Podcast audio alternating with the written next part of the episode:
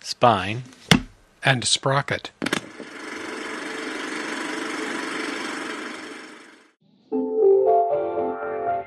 The book to read is not the one that thinks for you, but the one which makes you think. A classic is a book that is never finished saying what it has to say. No two persons ever read the same book. That is part of the beauty of all literature. You discover that your longings are universal longings, that you're not lonely and isolated from anyone. You belong.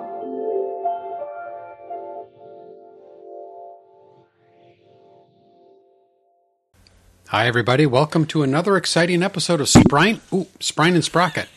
Edit that out, Dave. Sprine and Sprocket. Spine and Sprocket.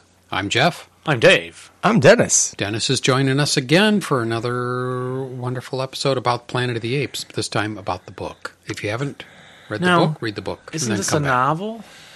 It's a novel, but it comes in a book form. Okay. It's did you not in remem- scrolls. You must not remember last time I misused the word novel multiple times. Well, I don't know if you were talking about fiction, maybe, or nonfiction. No, I was but talking about this is fiction. nonfiction. I was calling it novels, and you guys were making Oh, fun yeah. of me. Okay. Yeah, novel is fiction. I'm glad you forgot about making fun of me. Jeff. Yeah, I didn't mean to make fun of you, Dave. That's not appropriate. But hey, what's in the news lately, Dennis? Uh, the Cubs happen to be the world champions at the moment.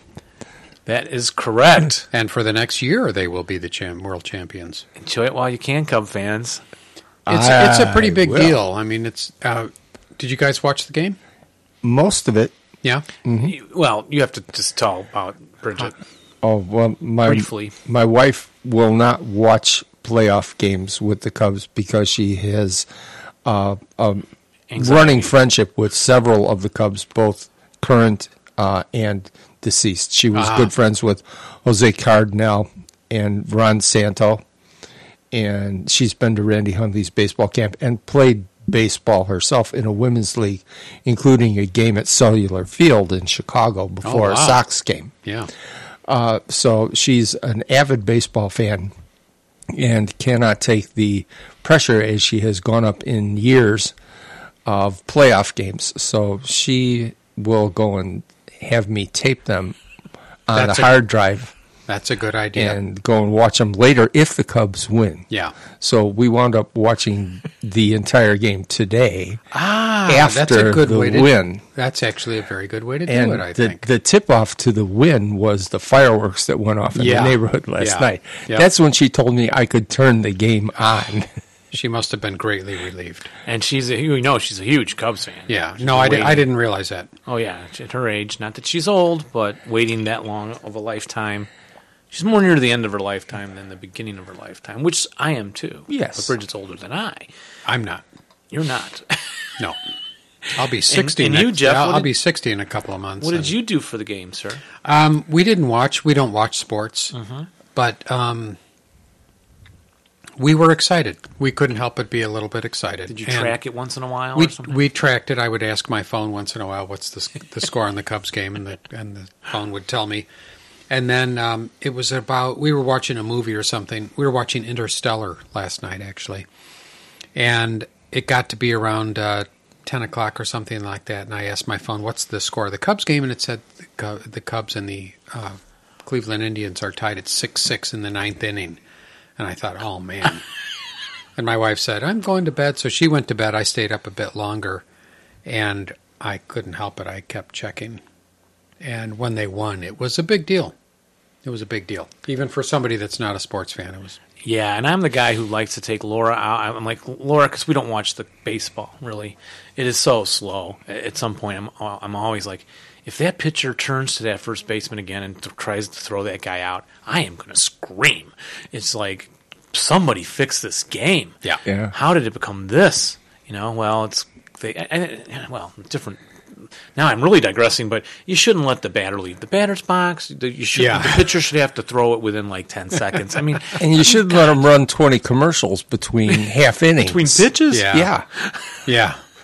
Yeah. Oh my gosh. So anyway, I'm wanting to follow history, and I would tell Laura, uh, "Hey, we got to go out to a bar and don't even have to drink. I'll get Diet Coke and you can get a wa- tea and we'll get some potato skins, but be with the fans cheering. It's really great fun, Yeah, you know? yeah. And so we did that last year for a playoff game. It was great fun. This year I said, let's go out. Sadly, it was 1 to 0 playoff loss. And we wa- sat through four of the boringest innings of depressed Cubs fans sitting around us, not cheering at all because there was just nothing happening for four innings. said, all right, let's go home.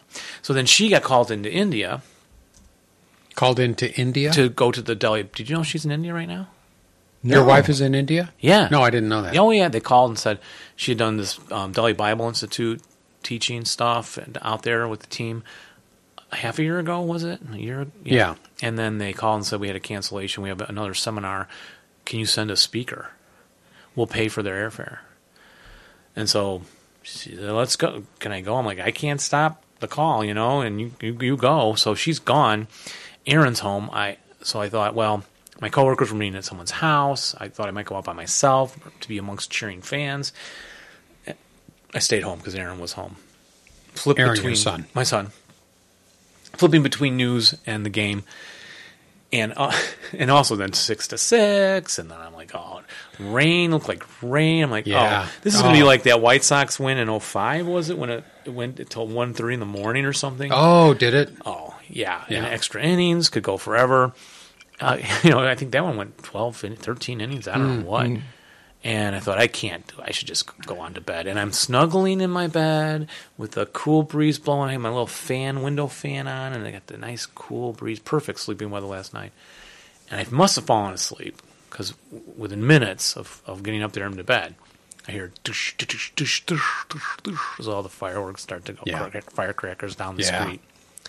And I'm like, oh, they must have won. That's so wonderful, and especially for all my Cub fan friends. And Yeah. and then I could just snuggle back right to sleep. Am I old? to me, that was I, you know, enjoyable. I don't know. I don't know. it's it's kind of a weird thing. It's a it's a bittersweet thing because there is something that's sort of cozy and familiar and attractive about being good losers. The good losers that we've been Uh huh. for a hundred and uh, Eight years. Mm-hmm. 108 years.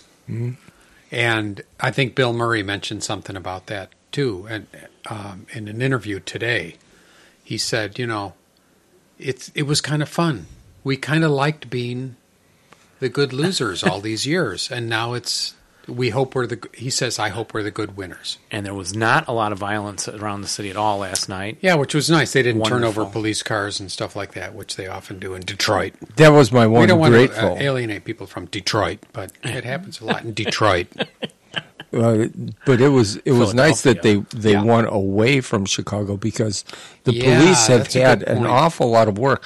There was a lot of talk today because they haven't set a date for the parade. It's tomorrow. Yeah. Oh, did they Is that set now it for set? tomorrow? Yes, yes. Because the police were lobbying for it to occur on Monday so that they could have a little time off after all the extra hours Oh, they've been yeah. putting it around Wrigley and the surrounding area uh, before the parade would happen.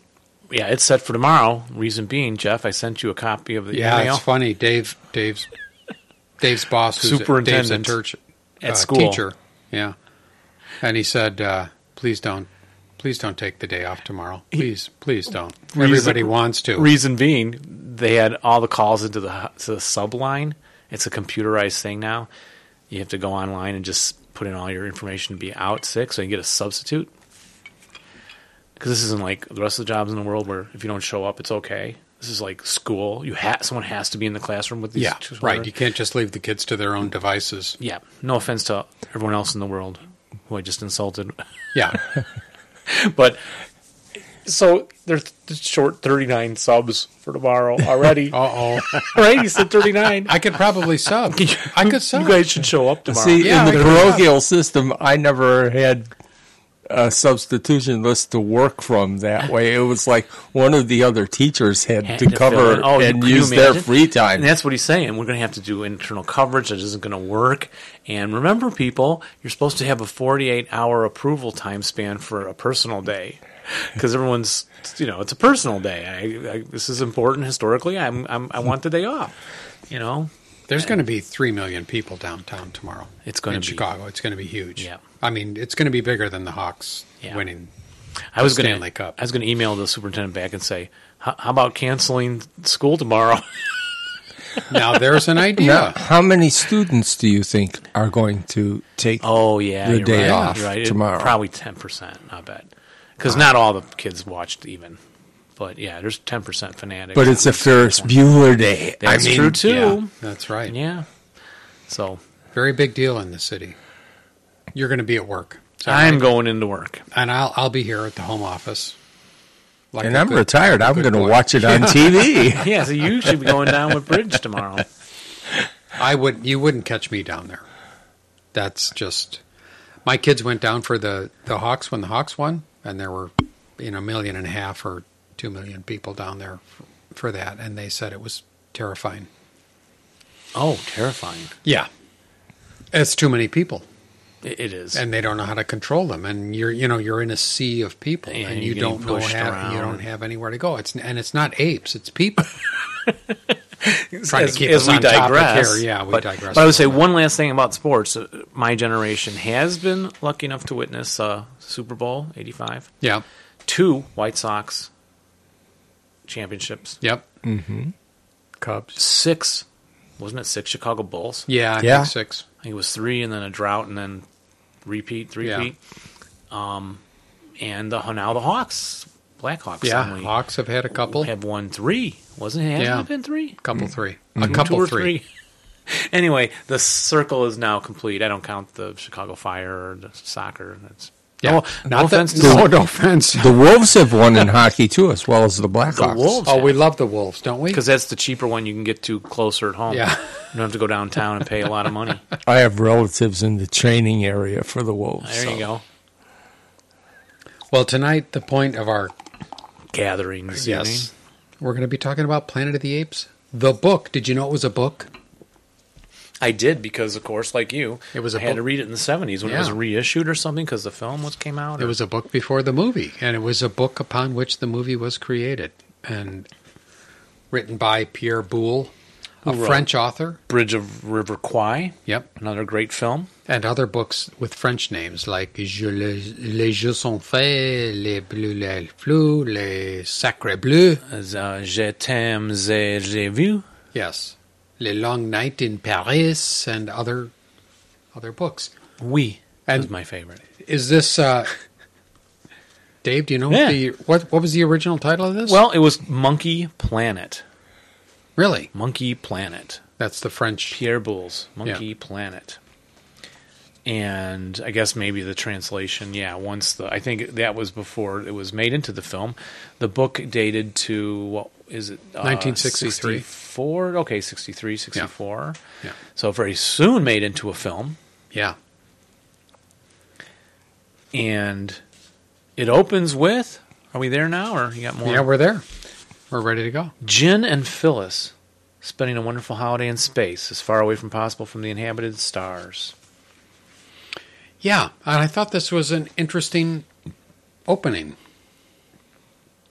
And I wasn't sure why he did this, but 'Cause maybe they as find we're him? Uh-huh. going to discuss this throughout.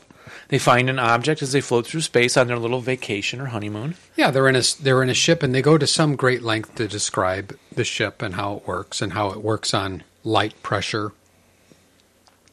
It has these gigantic sails that open up, and it and it and it sails around the stars using the pressure of light. So it's solar wind. It's solar wind powered, So which which It's has some science fiction, scientific man. fact. Yeah, it, well, why it they get is, into all that kind of stuff? a little bit. Not as much as other. As, as I read it, though, I kept thinking this is more like a. It, it's got some scientific basis to it, but it, it read to me more like a fable, like it was a fairy tale or something like that, or a fable. Yeah. That- that's that's the word that kept popping Huh. into my head. yeah, that's. But other words interesting. pop into my head, like butts and cornfields. Well, and if they- you don't know what that's about, read uh, listen See to the what- previous episode. So they, they find this bottle, and then it's a note or a, or a book or a letter, and Yeah, oh, they find a read it, manuscript read in it, a bottle. darling. And then this part where you know it's um, I'm confiding this manuscript to space, not with the intention of saving myself, but to help others perhaps avert the scourge that's menacing the human race. Lord, have pity on us. And then Phyllis says, the human race? You know, and that's where you start to get the hint that how could a human race write down stuff? Yeah. Because, of course, they're apes. Is that And I spoiler think, alert? So do we know they're apes? I think- we don't know they're apes. I started to know it once she's saying, the human race? You know where I noticed it was Where? when it said, Scratch my little furry chin, dear. "Yeah," and hand me a banana. um, when it says, "Gin, break it open, hurry up," Phyllis begged. Uh, wait, let me read that again.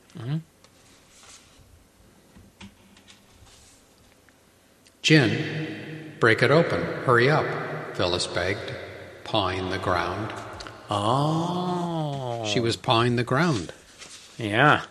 And so I thought, wow, this is this is kind of a that's a little bit of a giveaway. And then I, as they're going, it says, "What you must realize is that while we're moving at the speed, our time diverges perceptibly from time on Earth. The divergence being greater the faster we move. At this moment, we, since we started the conversation, now what about space time travel? Is that Yeah, and actually this does work because of being uh, a scientist, this guy, famous scientist, and Einstein? Yeah, yeah, that guy. right? I saw a display at a museum where I understood the theory of relativity and all his stuff. Yeah. They showed it so well that Yeah. even a person as stupid as I am understood it. yeah. And now I can't remember it, but they showed how like it it, it warps and if you go here, there's time is movement and um, can you can either of you explain that to me in simple terms again? Yeah. But not so simple that you'd understand them. knew you were going to say that. But yeah, I, I- obviously uh, Pierre has some knowledge about relativity and how that works, and how how as you approach the speed of light, time for you as the person that's approaching the speed of light slows down relative to people who are at sl- at at a standstill. Yeah, Dave's yawning. It's like, No, no, not from boredom. What? If you have two clocks or Yeah. watches, yeah, one of which is placed on a train The, huh? and That's- another one which is standing still, the one on the train as the train moves will move slow. Will move appear to go slower, slower. than the one which is stationary because because Well, of the- the movement. there's there's one thing you have to understand when you're thinking about relativity, and that is the speed of light is a constant, no matter your frame of reference. So, if you're on a train traveling at close to the speed of light, and you're on the train and you turn on a flashlight, oh, it doesn't go out ahead of you. it goes out ahead of you at the speed of light Oh, to even though you. it's traveling at the speed of light. when you're on the train. oh, okay. Even though you're traveling at close to the speed of light, you turn that flashlight on. It gets to the You don't- wall at the end of the train. You don't pass at the the, light? speed of light. No, oh, because it's relative, oh, okay. and the speed of light, no matter what your frame of reference, is always constant. And so, to a person outside of that frame of reference, as you're watching that train going by at the speed of light, it will appear to you, as the person outside that frame of reference, as if the light is going s- slower. But to the person on the train, the light is going at the speed of light. okay.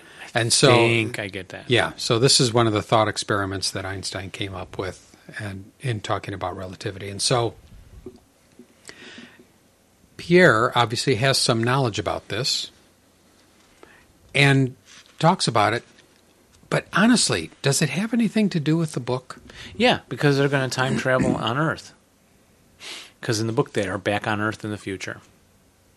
Oh, they go back on Earth on the future. Yes. Yeah, at the, end, of the book. That's No, right. There's not Okay. the de- nuclear destruction. Okay. But, right. yeah. So the, the the main character is Ulysses. Ulysses. Ulysses Miro, Miru. And he is they're French. Which and I thought when I first thought saw that I thought, how can that be? Americans are Americans do space, not French. we don't want to offend anybody in France that might be listening to this podcast. and who might have access to a rocket. Yeah.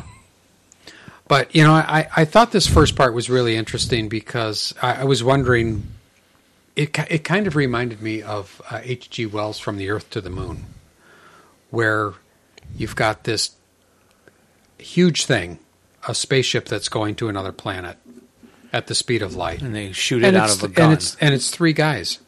oh, It's this professor, this professor who's invented the whole thing. Yeah. There's a journalist Antel and Levain is the guy, other guy. and the other guy, Levain, who's a physician. And so, yeah, it just kind of reminded me of that old time. Kind Science fiction thing, yeah. They didn't shoot him out of a big gun, which they did in the movie No. "Trip to the Moon" by George Millet, the science fiction classic. film. Right. Which was based on the Gosh, I Jules love Verne novel. Yes.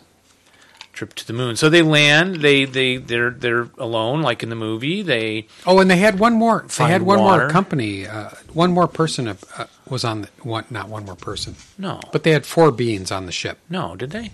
Hector. The, oh, the chimpanzee. The yes. chimpanzee. Yeah, they travel with the ape. Yeah. Right. Which when they when they see um, Nova, so they they encounter the humans. What was the first time in that again? Well, let's go back. So they travel. They're they're traveling to the star Betelgeuse, which is 300 light years away, something like that. 300 light years. Betelgeuse. Don't say it two more times.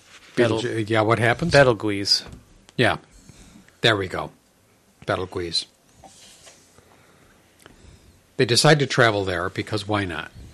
It's as because of relativity, it's as close as anything else, really. So they decide to go there. So they go to Betelgeuse, and then they take a launch and they go down to the planet that they find there. And they see the woman. And yeah, they immediately they land. They find a nice uh, spring. They find an Earth-like atmosphere that they can breathe, which is very handy. Mm-hmm.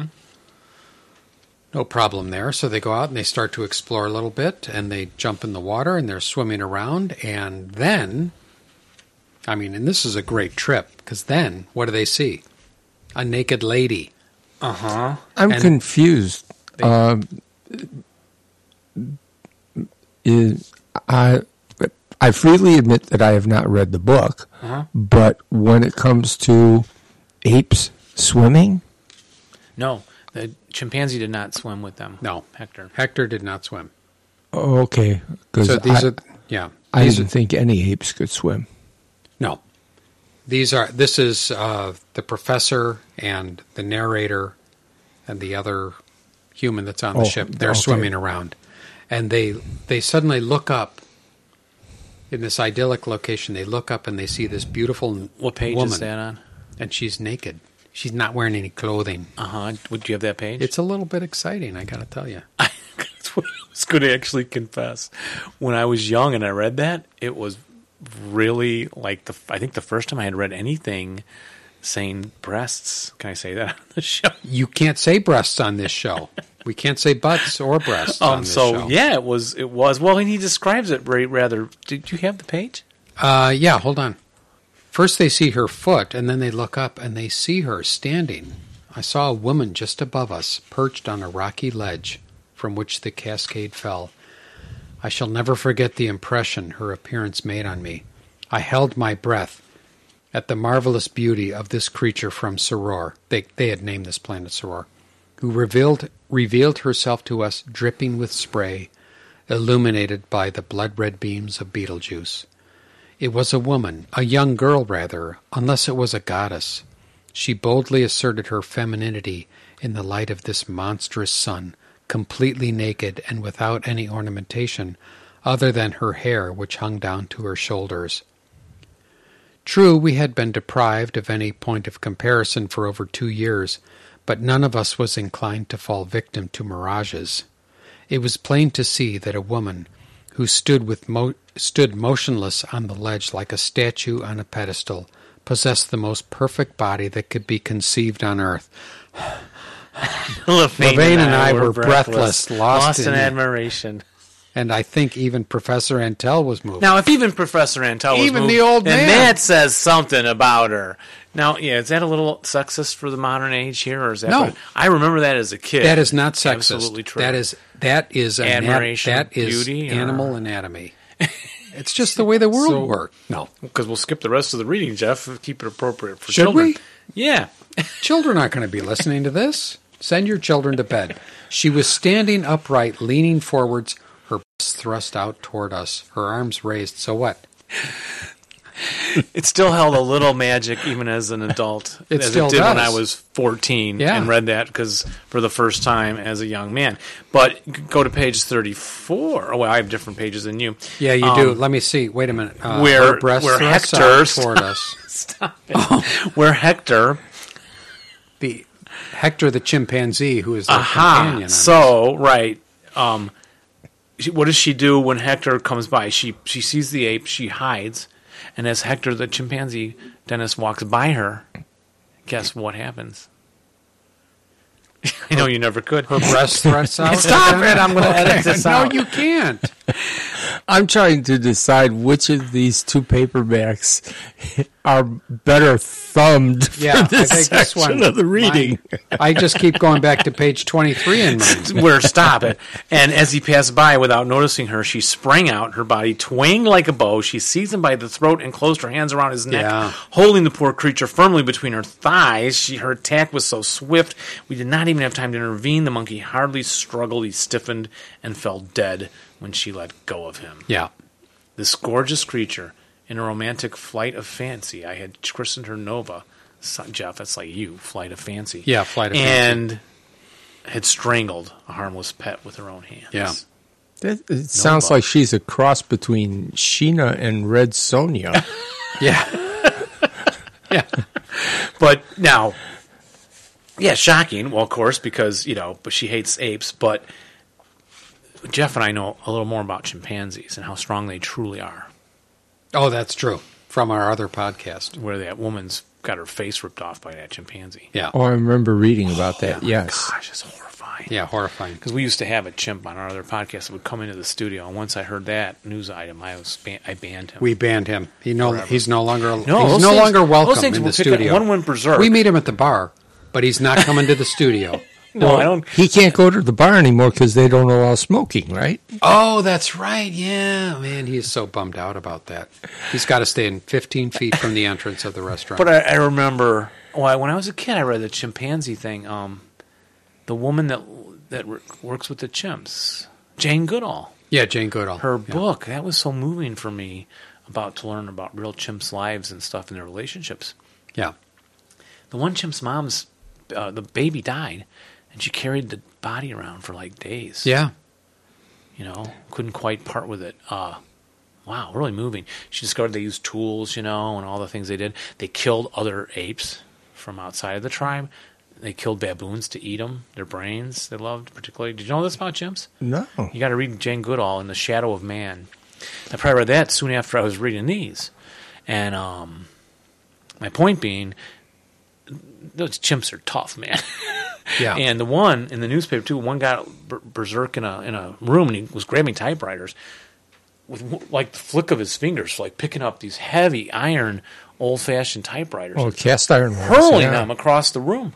yeah, it they're takes you strong. two arms to They're pick one strong. up, right? Yeah. And this thing is just grabbing it and just tossing it, and it flies across the room through the wall. I mean, those things are strong. Yeah. So, so what's up with that? Nova taking one down. Well, oh, that's a good point. Actually, I, I didn't know where you were going with that, but that's a good point. She does take this this chimp and strangles it. Yeah. Using her thighs. To hold it while she used her hands to strangle it. Yeah.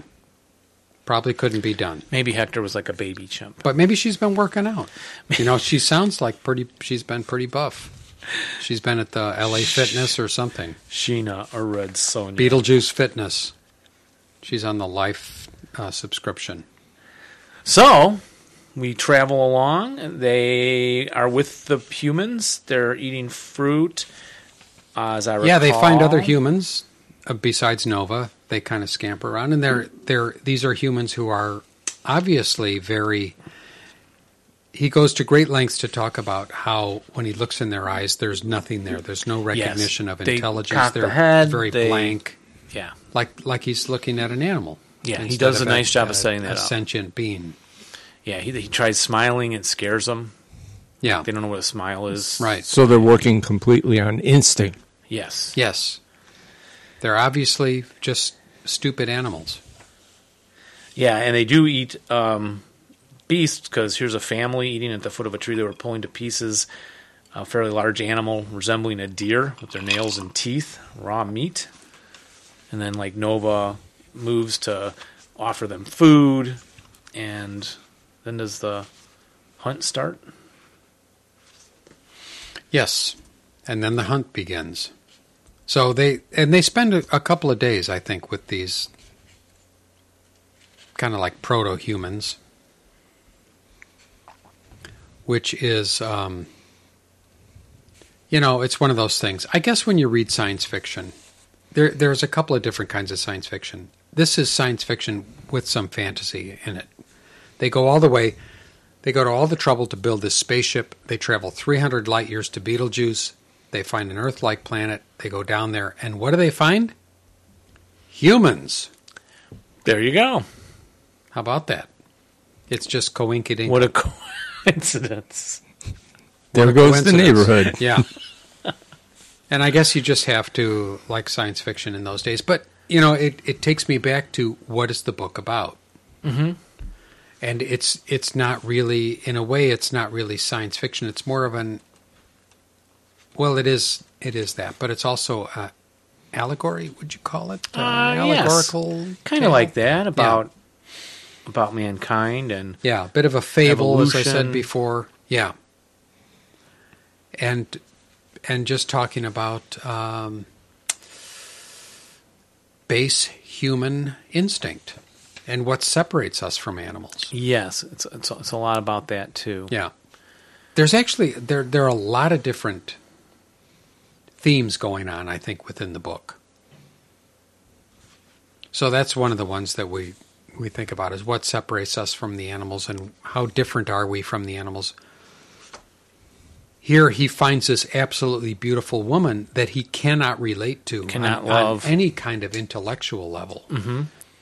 Nevertheless, he's still attracted to her because she is so physically outstandingly beautiful. And I would like to just focus on that for a few more minutes. I, no, On my own. No, yes, you were On my own. silently. I'll be back in a minute. I'm going to. You're uh, gonna I'm going to press on. show you what the hunt was like in this Okay. novel. Ready? Go. The elders of the tribe appeared to make a decision. They uttered a series of yelps, which were no doubt signals or orders, then rushed off from the opposite direction from the noise. The rest of them followed, and we saw them galloping all around us like a driven herd of deer. Nova, too, was about to take to her heels, but she paused suddenly and turned around toward us. Above all, toward me, I felt. She uttered a plaintive whimper, which I assumed to be an invitation to follow her, then took one leap and disappeared. The din grew louder, and I fancied I heard the undergrowth snapping as though beneath some heavy footsteps. I admit that I lost my composure. Caution prompted me, however, to stay where I was and to face the newcomers, who, it became clearer every second, were uttering these human cries. But after my ordeal the day before, this horrible racket unnerved me. I was infected by the terror of Nova and the others. I did not pause to think. I did not even wait to consult my companions. I plunged into the undergrowth and took to my heels in the young girl's footsteps. I ran as fast as I could for several hundred yards without being able to catch up with her, and then noticed that Levain alone had followed me. Professor Antel's age precluding such rapid flight, Levain was panting beside me.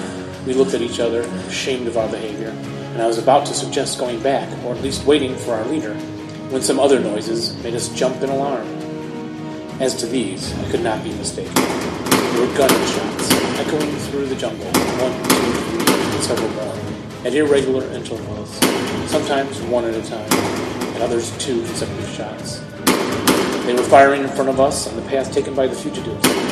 While we paused, the line from which the first din had come, the line of beaters, drew closer, very close to us, sowing panic in us once again.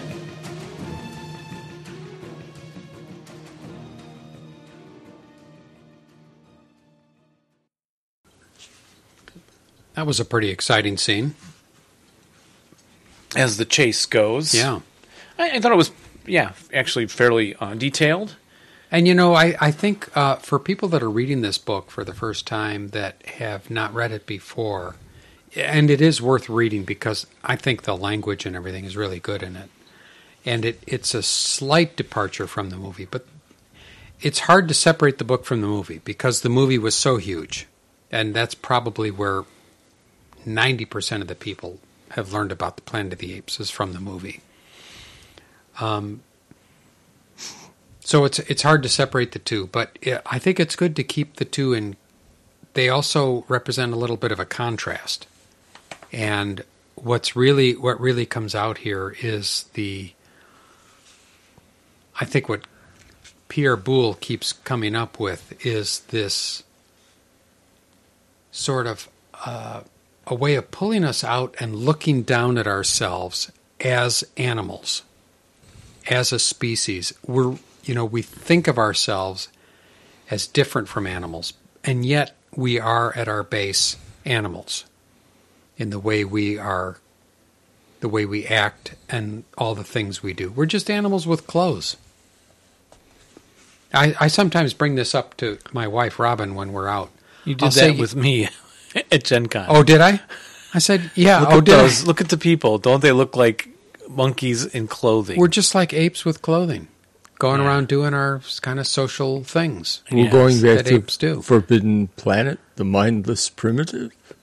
oh, I, don't- I haven't seen Forbidden Planet. Oh, we got to do For- Forbidden Planet on a on a future episode. Yeah, but I, Yeah. but I of course I, I believe we're separated from the animals Yes, on a spiritual level right. and created for a different purpose. But Right. but you know us silly religious people. Yes, and I'm more of the scientist who just looks at us like uh, like animals who happen to have a level of consciousness above the other animals, and that it comes up a lot. It makes me think a lot as I read the book, more so than seeing the movie. Yes. It makes me think about how we are different from animals and how we are the same as animals. Yeah, and I think part part of that. So should we jump to like he's captured? Obviously, Yeah. The the hunting, the the, the, the aftermath of the hunt, like where the gorillas were smiling and taking the photographs in the movie. Uh, Right. I noticed the women are all watching the hunt. The bodies come in and Yes. cutting off hair and pinning it to their hats. You know, Right. That feather in your hat reference kind of thing, or beaver hat. Um, which again, he's getting at all those concepts that these creatures will behave similarly Yes. e- even though they're simians, they're just at a higher level of, of, of intelligence. Right. And so th- they had a lot of neat little things with that coming back in from the hunt. Uh, the Their clothing is different. They wear regular clothing in this book than the Yeah. uniforms of the movie, Right. which I thought the costumes were so cool in the movie. And so then he's basically into the and again it's so it's very very similar like you were saying to, more to the movie than i remembered this as a kid my memory of the book as a kid was they had a whole scene like in the stock market and i thought oh it's it's all more uh, it's way different but it's not way different No, it's really very similar. so he gets captured and you get into the zira Yes. and the doctors It it follows the movie actually pretty well. yeah Uh, other than some uh, other than it's got a different feel to it like I mentioned. Right. Where it's got this this feeling like um, well, at the risk of repeating myself, just noticing the difference between and the similarity between us and what we do as humans, the superior race on our planet, and what these apes are doing. yeah and he's driven into the city and he sees the apes in the regular clothing he's put into the cages uh, zira is there and um, You know, there's one thing if I if I can uh, um, Mm-hmm. yeah yeah show off my knowledge of my limited knowledge of biology that bothered me throughout the read this particular reading was that he keeps referring to and I, maybe it's b- because of the translation he keeps referring to these people as monkeys he does on occasion well he he does very often talk about chimpanzees and orangutans And gorillas. and gorillas and he does use the word apes but then he talks about monkeys now if you know anything about biology, you know that monkeys are very different Yeah, from apes. it's not monkeys have appropriate. tails, It's kind of insulting, and it's incorrect. It would be like me calling you an iguana. which is more correct than calling these apes monkeys. Yes, right. I think so too. May I query as to when the book was written? 60, 63. 1963. and and the gentleman who wrote it was not an American. He, He was a French. Frenchman. Uh, Was their educational system? mm, Uh, no, no. I think it's just Up to a speed? translation issue, don't you think, Jeff? Yeah, I think okay. uh, uh, it's it's possibly a translation issue. They s- he certainly has uh, at a number of places told the reader, notified the reader that he knows about things like relativity and he knows about evolution, and he's very well versed in the sciences. Yeah, then So I don't it think he's probably making was that some sort of mistake. translational error. Yeah, possibly. Like there's no other way of of bringing that across, but Yeah, and his g- going to the to the plot. No, but that's a, that's an interesting point. But uh, so Nova's in the in the um, cells. He's in the cells. Yeah. zoo. Uh, he's not wounded, right. so they're bringing him his food. His first time he's going to speak, he he looks him in the eye and puts his hand on his chest and gives a bow, Yeah. and they all look startled. because he wants Like- to demonstrate that he's a, a sentient being. Yeah, right, right. And then he speaks for the first time. Right. and it's it's so it's different than the film in which he can't speak and you get all this um, trying to communicate concepts. So his first speaking is like this.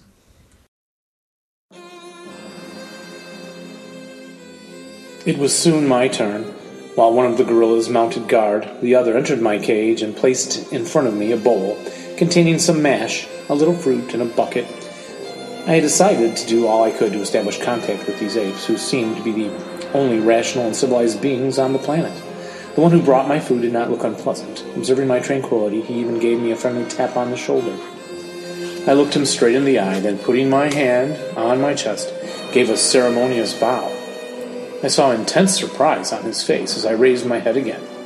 I then smiled at him, putting all my heart into this gesture. He was just about to leave dumbfounded. He stopped short and uttered an exclamation. At last, I had succeeded in attracting attention to myself. Wishing to reinforce this success by showing all my abilities, I uttered, rather stupidly, the first phrase that came into my head. How do you do? I am a man from Earth. I've had a long journey. The meaning was unimportant. I only needed to speak in order to reveal my true nature to him. I had certainly achieved my aim. Never before had such stupefaction been seen on an ape's face. He stood breathless and gaping, and so did his companion. They both started talking together in an undertone, but the result was not what I had hoped for. After peering at me suspiciously, the gorilla briskly drew back and stepped out of the cage, which he closed behind him with even greater care than before. The two apes then looked at each other for a moment and began roaring with laughter. I must have represented a truly unique phenomenon, for they could not stop making merry at my expense. Tears were streaming down their faces, and one of them had to put down the bowl he was holding to take out his handkerchief.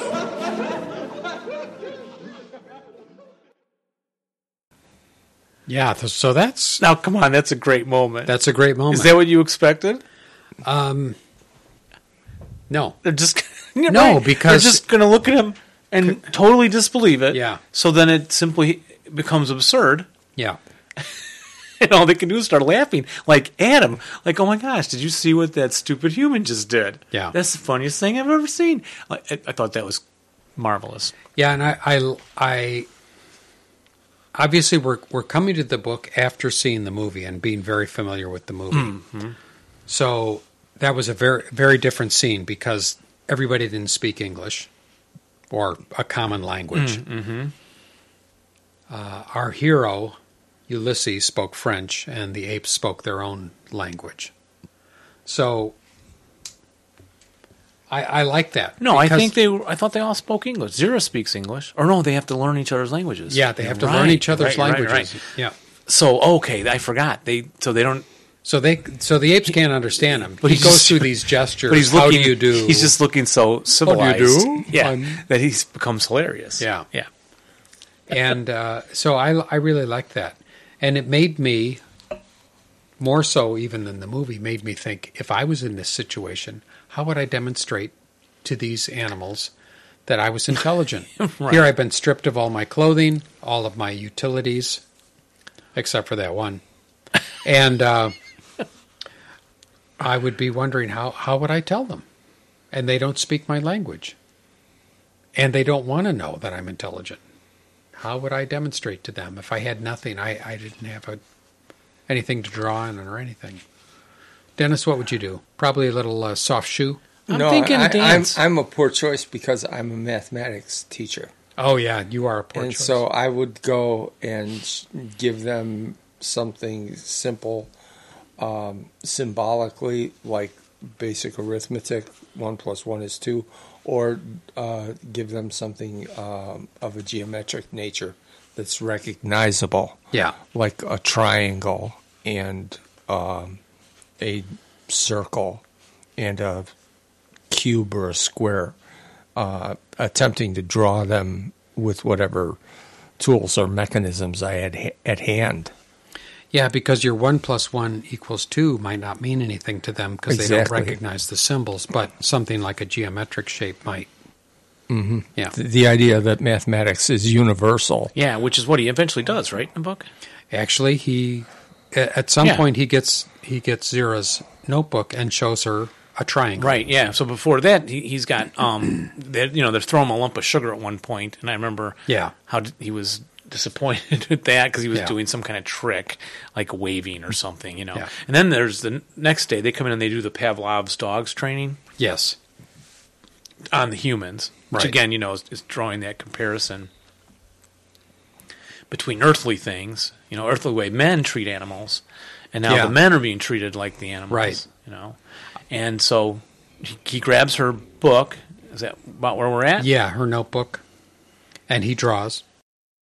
While stroking Zira's arm by way of expressing my thanks, I snatched away her notebook and fountain pen. I braved her gentle remonstrances, sat down on the straw, and started a drawing of Nova.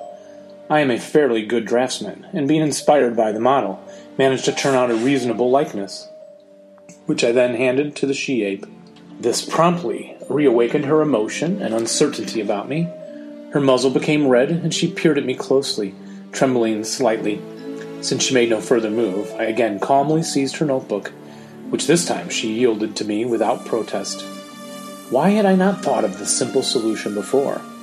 Mustering my school day memories, I drew the geometrical figure illustrating the theorem of Pythagoras. It was not at random that I chose this proposition. I remembered reading in my youth a prophetic book in which such a procedure had been used by an old scientist to enter into communication with the spirits of another world. In any case, the effect it had on Zero was extraordinary. Her muzzle went purple and she gave a sharp exclamation. She did not recover her composure until Zoram and Xanam came up, intrigued by her attitude. Then she reacted in a way that I found extremely odd. After darting a furtive glance at me, she carefully hid the drawing I had just completed. She spoke to the gorillas, who then left the hall, and I realized she'd sent them off on some pretext or other. Then she turned back to me and took my hand, the pressure of her fingers having quite a different significance from when she flattered me like a young animal after a successful trick. Finally, she handed me the notebook and fountain pen with an air of entreaty.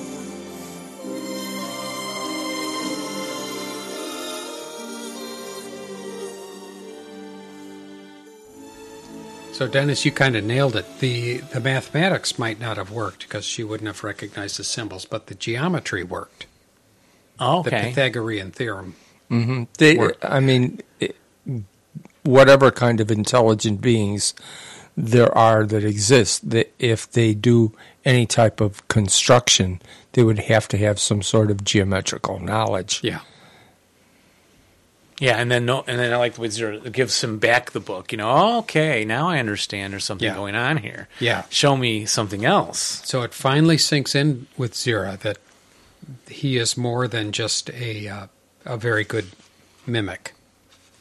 Nevertheless, he's still sort of considered just. Uh, he's not Uh, yeah. looked at as anything other than just a, an interesting anomaly. Yes. And they bring in Dr. Zaius, and uh, Ulysses sort of watches Dr. Zaius and Zira talking about him. He doesn't know what they're saying, but he sees them talking about him and, and still kind of putting him through experiments and things like that. And they get him to a point where it it's really, I, I think, sort of the lowest point of his captivity because they are they're observing him and they want to observe the mating habits of, him. of humans. And you And liked so- that part, didn't you, Jeff? Well, actually, I did because they wanted to. wa- actually, it was a little bit disgusting though too. Yes, because no, they wanted to yeah. watch and observe. right. It was degrading.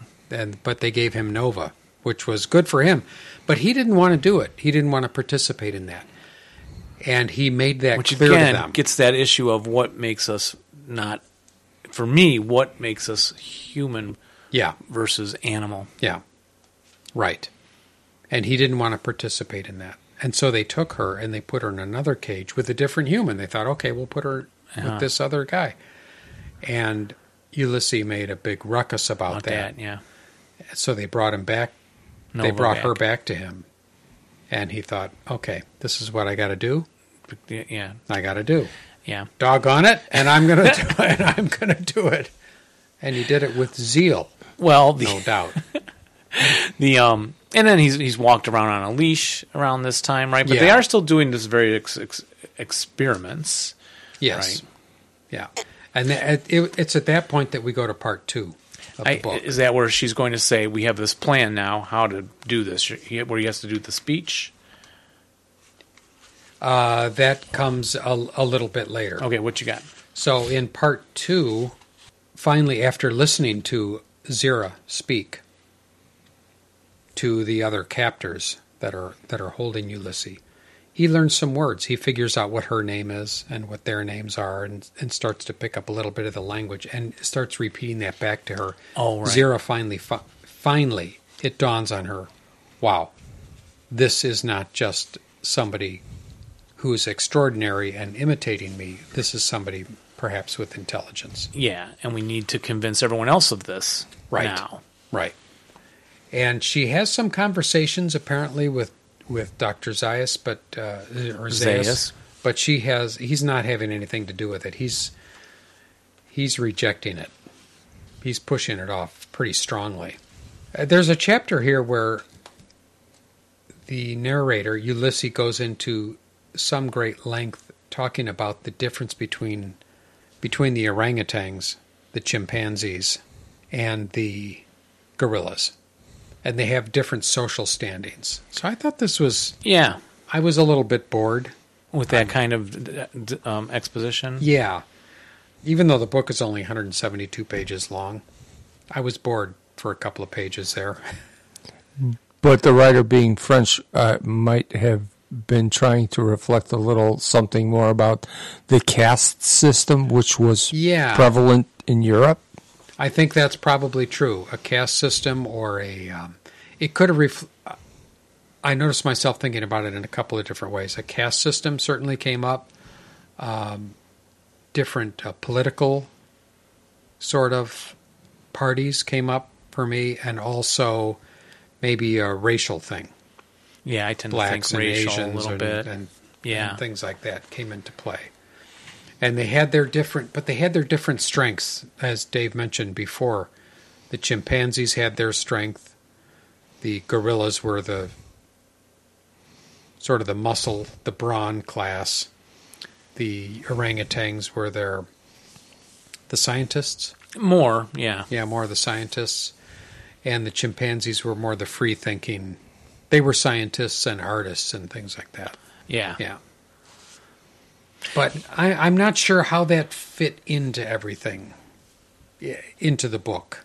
Yeah, Maybe he's just trying to create a society that's more believable. Yeah. on some level, or again, Well, he's making some social He commentary. went through th- through some pains to talk about the entire planet as, as as Ulysses learned more about the planet he was on, and he did by getting books eventually from from uh, zero.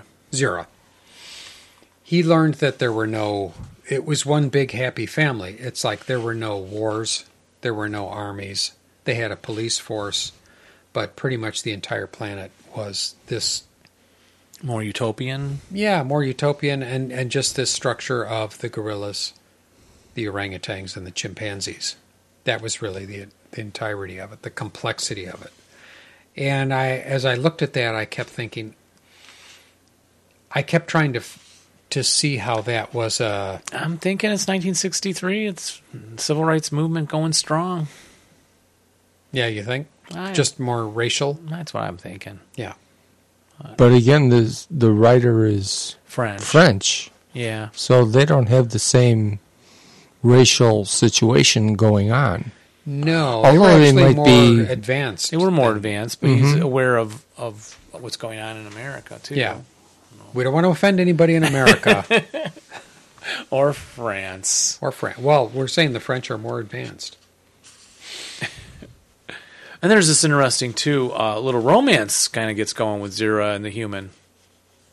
Romance? Yeah. I didn't see that. Oh, yeah. I put my hand on her long, hairy paw. A shiver went down her spine. I'm serious. Oh, wait I a minute. discerned in her eyes a gleam Should of I put on affection. some piano music? No, we were both deeply moved and silent because he's making the emotional connection with Zira. He did. and actually then the kind next of, line, uh, I, when she returned me to my cage, I rebuffed Nova, who was indulging in some sort of childish demonstration to welcome me back. There you go, Jeff. Right? He likes the woman, human woman. Okay, now this But is he a little can't- odd. It's not odd.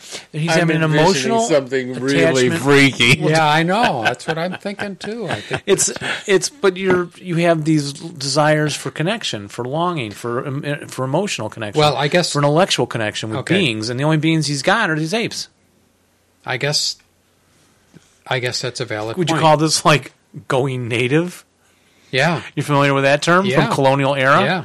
oh he went native he's It's like going married a, commando. a married a pygmy woman in the jungle Yeah. you know Not that we're saying anything bad about No. pygmies, or Pygmies, we women love or the pygmies. jungle Or the- we love the jungle. Well, actually, I, ha- I hadn't thought about that, but And yeah, in the I guess film, you're right. In the film, So they do there's- kiss, and they do have some moments of connection that Yeah. go beyond a- human to Yeah. animal. And think about humans with their dogs. You guys are both dog lovers.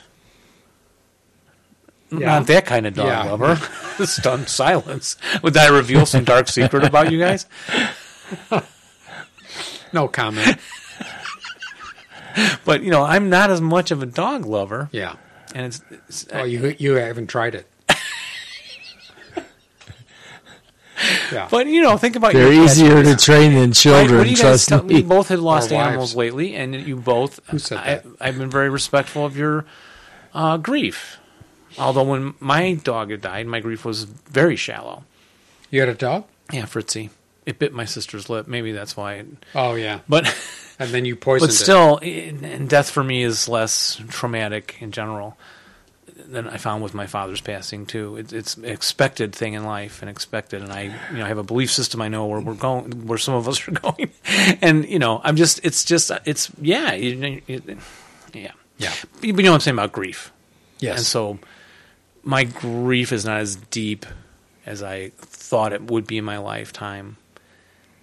Death does not shock me in any way. I expect it at any moment, kind of. We talked about it a lot in my family, but then to have a- pets to be at that level, I and you know you guys say it's, it was like a family member, yeah. and that helps me to comprehend. Oh, okay, this is more serious than you know. I shouldn't expect. Oh, that, well, sorry to hear that. Let's go out. Let's go to a movie. Yeah. No, we're grieving, Dave. What? It was a dog. You know, how can you be grieving? So there's a a connection between you as hu- humans. Yeah. That's a, well, that's And a good animals. point. That's a good point.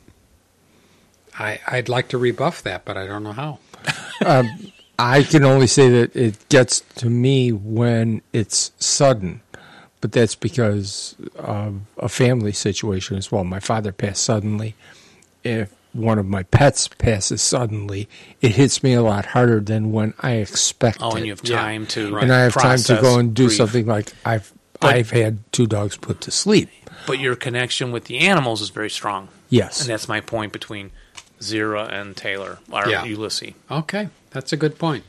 Yeah, I, I I actually didn't look at it that way, but that that adds an, yet another layer of of thought to this book, which is a thoughtful book. It is a thoughtful it book. really is. And the language and even the translation is very well done, I think. Uh, and actually, I listened to part of this on an audiobook, and it was very well done oh, and very beautiful to listen to oh, when it's well read. must make my readings sound No, your pathetic. readings. No, I'm not going to say that. Your readings are quite good. We Dave. could up our game though, probably. Uh, no. Ulysses is really working with Zira. He's learning the culture. And they come up with a plan. Zira eventually introduces him to Cornelius, her fiance, who's quite a bright chimpanzee.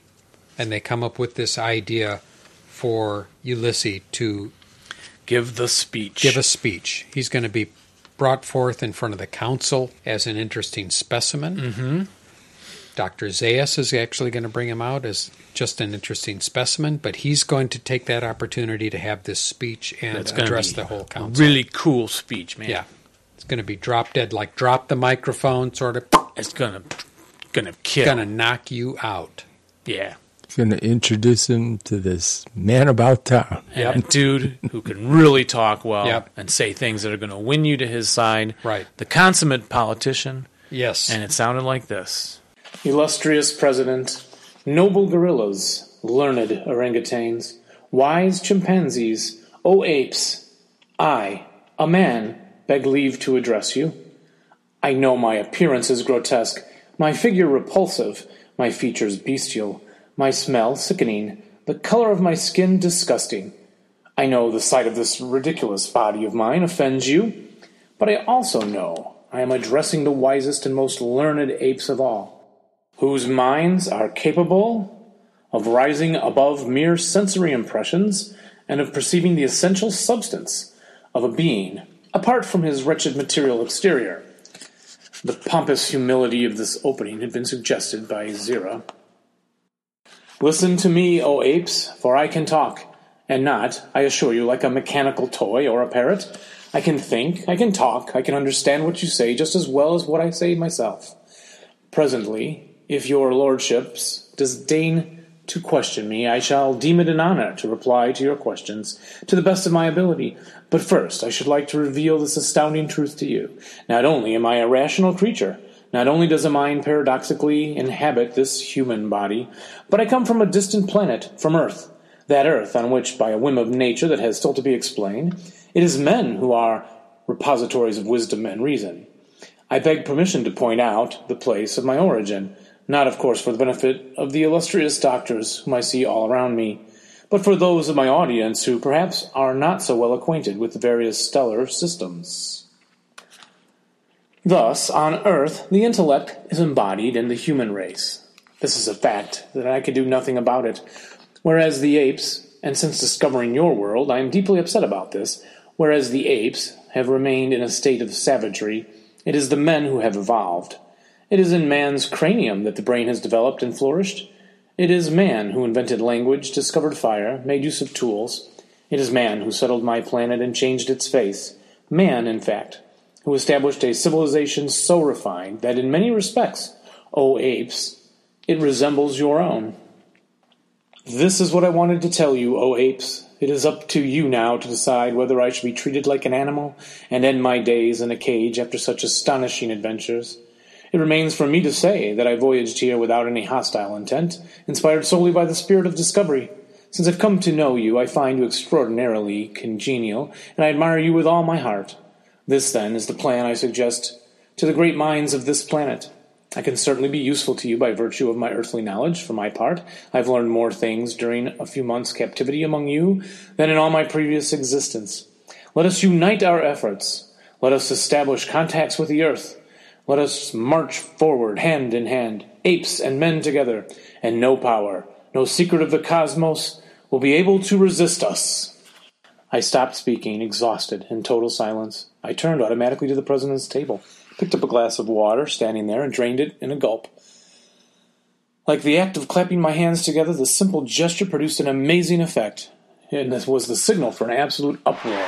The whole hall spontaneously gave vent to an enthusiastic outburst that no pen could ever describe. I knew I had won over my audience, but I would never have thought it possible for any assembly in the world to break into such commotion. I was deafened by it, retaining just enough composure to observe one of the reasons for this fantastic din.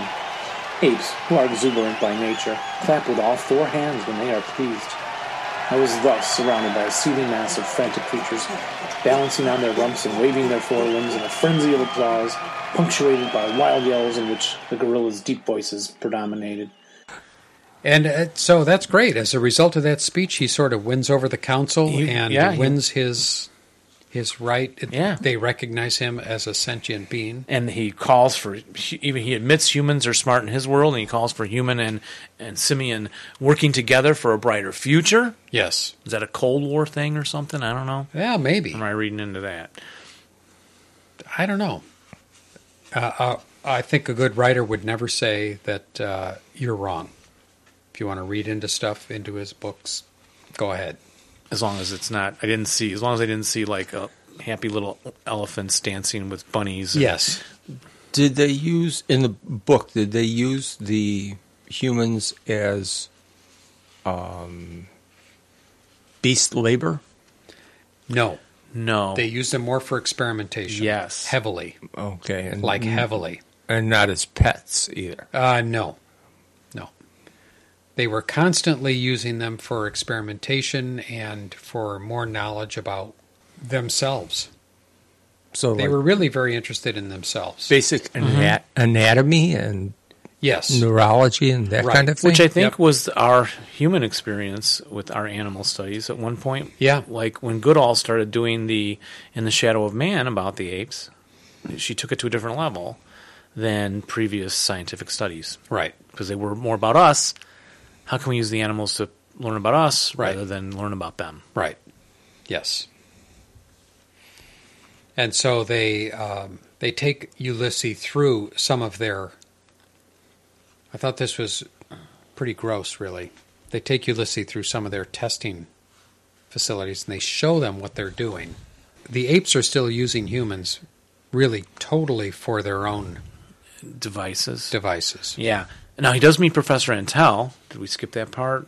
No, we didn't. Well, we didn't skip it, but yes, And Antel is has just become an animal. yeah, But they didn't say they worked. They operated on his brain. But No, Sarah they didn't. alluded to that earlier. Yeah. I think Intel just went animalistic from shock. Is Yes. Mm-hmm. that the impression you got, that's, Mm, Jeff? that's the impression I got. Yeah. And so he And that was, I I thought that was hilarious because they're way at the Hilarious? end of the book. Ulysses is thinking back. This is way at the end. He's thinking back and he's thinking, Oh. and what about Dr. Antel? Ah, to hell with him. That's So that's a what, what he what's up says with him. that? What's moment up for with you. that? To hell with him. He's, you know, he's, that's his, those are his exact words. To hell Was with it him. really? Yes. I missed that part. But then Yeah. he goes to find him. No, this is even after that. I think after he got back to Earth. He thought he thought. He said, Oh, "Ah, what oh, about Doctor? oh, okay, okay. Ah, to hell with him. Yeah, 'cause when he turned, meets he him- turned into a nutcase. what the heck? He meets him. He's talking to him. He's trying to say, "Hey, look, it's me. It's me. Remember?" And then Antel just in front of me without moving his lips. While my heart went numb with horror, Professor Antel gave a vent to a long, drawn-out Yeah, howl. yeah. And I thought we should make that one of the audio clips, but that was kind of cool. And then Here, so here- this is the part I was thinking about. Now, so I'm jumping ahead here. Uh, he says, "What about prof- Professor Antel? To hell with the professor! I could no longer do anything for him." because he's an and animal. he was imp- he has apparently found a satisfactory solution to the problem of existence. which was become an animal. Yeah, yeah. To hell with him. I thought, Okay, wow. you're right. That's a little what's That- up with that. But maybe that was a little bit of a translation issue. I don't know. I- I'll give him the benefit of the doubt on that. So near the end, though, they he, they reveal how the planet began, Yes. which is really the film Conquest for the Planet of the Apes.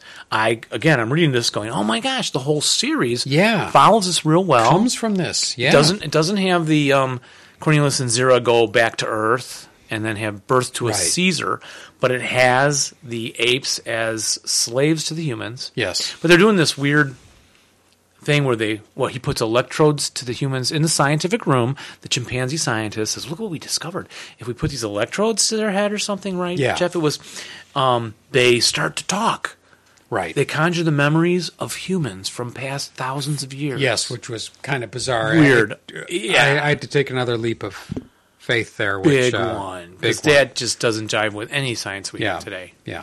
Somehow they had So conjured up they- these If I stick a ancient light They get Codes on you. regressive memory activation. exactly like thousands of years. Wow. So if I stuck them on you, you would start talking about the cave paintings you made at, at the you know caves and Well, I was never a good artist, so Yeah.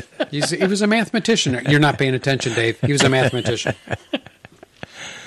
Yeah. So then it's it's revealed that this planet of apes was actually originally a planet of humans that had use apes as helpers. right s- Tried to bring them into their lives. right Um, then this voice speaks from this human who's hooked up to these electrodes. These apes, all these apes have been carelessly multiplying, although it looked as though their species was bound to die out at a certain period. If this goes on, they will outnumber us, and that's not all. They're becoming arrogant. They look us straight in the eye. We've been wrong to tame them and grant those whom we use as servants an amount of liberty.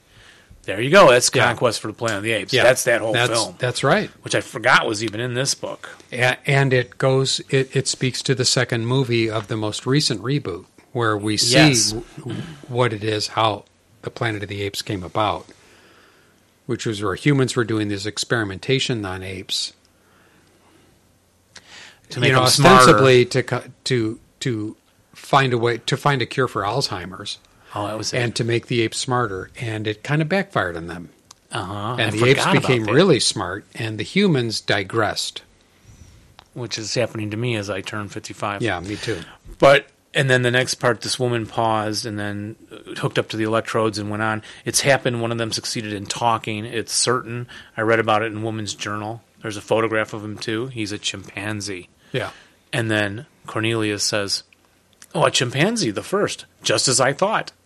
There's Yeah. your chimpanzee racism on the gorillas. Yeah.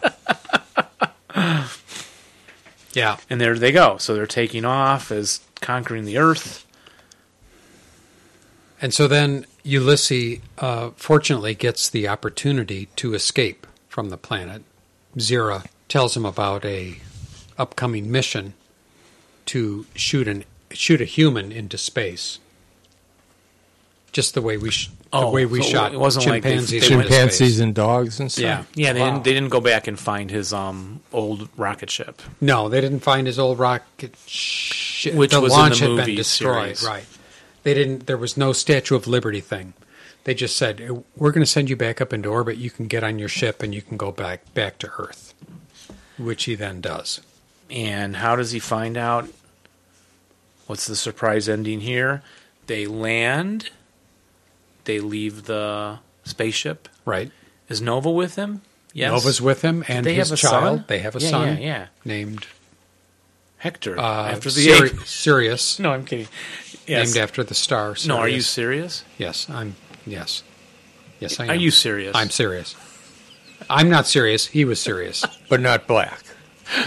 He may because not if be. you're serious black, Serious black, Then you're yeah, from no, Harry no. Potter. deal. Not that we have anything against people that are serious black. and he comes out of the ship, and a truck is stopping up to help them. Right. And as He's they been come gone out, for 800 years or something. Yeah, Nova utters a scream, snatches my son from me, rushes back with him to the launch while I remain rooted to the spot, unable to move a muscle or utter a sound. He is a gorilla. Right. Who- So Did you get it, Ulysses Dennis? went back to the planet, went back to Earth, Went in and space, Earth was landed again on Earth. and Earth was populated by gorillas. So instead of the Statue of Liberty sh- saying it's Earth, it's just he's back on Yeah. Earth, and now he knows it's a gorilla. That Yeah. he was on Earth the whole time. No nuclear destruction. And then it wraps back a very short final paragraph of Phyllis and Jin, who were at the beginning of the book on their little honeymoon on space their travel. honeymoon thing who had found this message in the bottle. This whole story was a message in the bottle, and it's revealed that Phyllis and Jin are in fact chimpanzees. Yes, and that must have been a really big bottle to fit all this in it. Yeah, or very small writing, just very very tiny writing. So there's a lot of uh, there's a lot going on there. There's a lot going on there. 172 pages. Much better book than I remembered as a youth. Yeah. Often I read these classic books like Frankenstein, being much too young because I was inspired by the movies. Classic comics. No, no, no, No. book. novel. Frankenstein's difficult. It's a tough read. I, I, not a tough read, Mm-hmm. Well, but it is when you're it's a- 10. it- yes, when you're ten, and you it's, watch the movie on Yeah. Creature Features. You yeah. Remember Sven Gulli? know. Uh huh. A friend of mine went to see Sven Gulli the other day. He was he was In Elgin or Volo? he was in Volo, Yeah, Illinois. at the Auto Museum. yeah, at the Auto Museum. They went, I watch him every week. Yeah, Bridget got his autograph. I have an autograph picture from him that wa- a friend at work at, got for me Yeah, who knew him. he, he yeah. ca- he came out to Ribfest in Lake in the Hills. yeah. So we need to get into our classic uh, Universal horror films, don't we, Dennis? At some point on this Oh, show, yeah. It's coming up. Anytime you want, I'll loan you the movies. I got them on DVD. Well, loan them to me. So that was Planet of the problem. Apes, the book. Or Monkey Enjoyed Planet. it, and we recommend it. Would you say? I would say it's a quick Yeah. read. Yeah, it's a Yeah. quick read. It's I'll it's do it. Interesting, and it's worth it. Well, that wraps up another episode of Spine and Sprocket. Next time we'll get back to the military topics.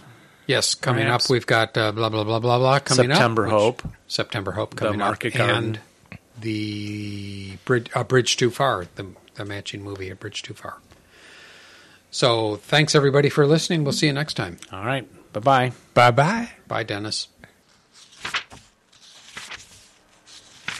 Spine. And Sprocket.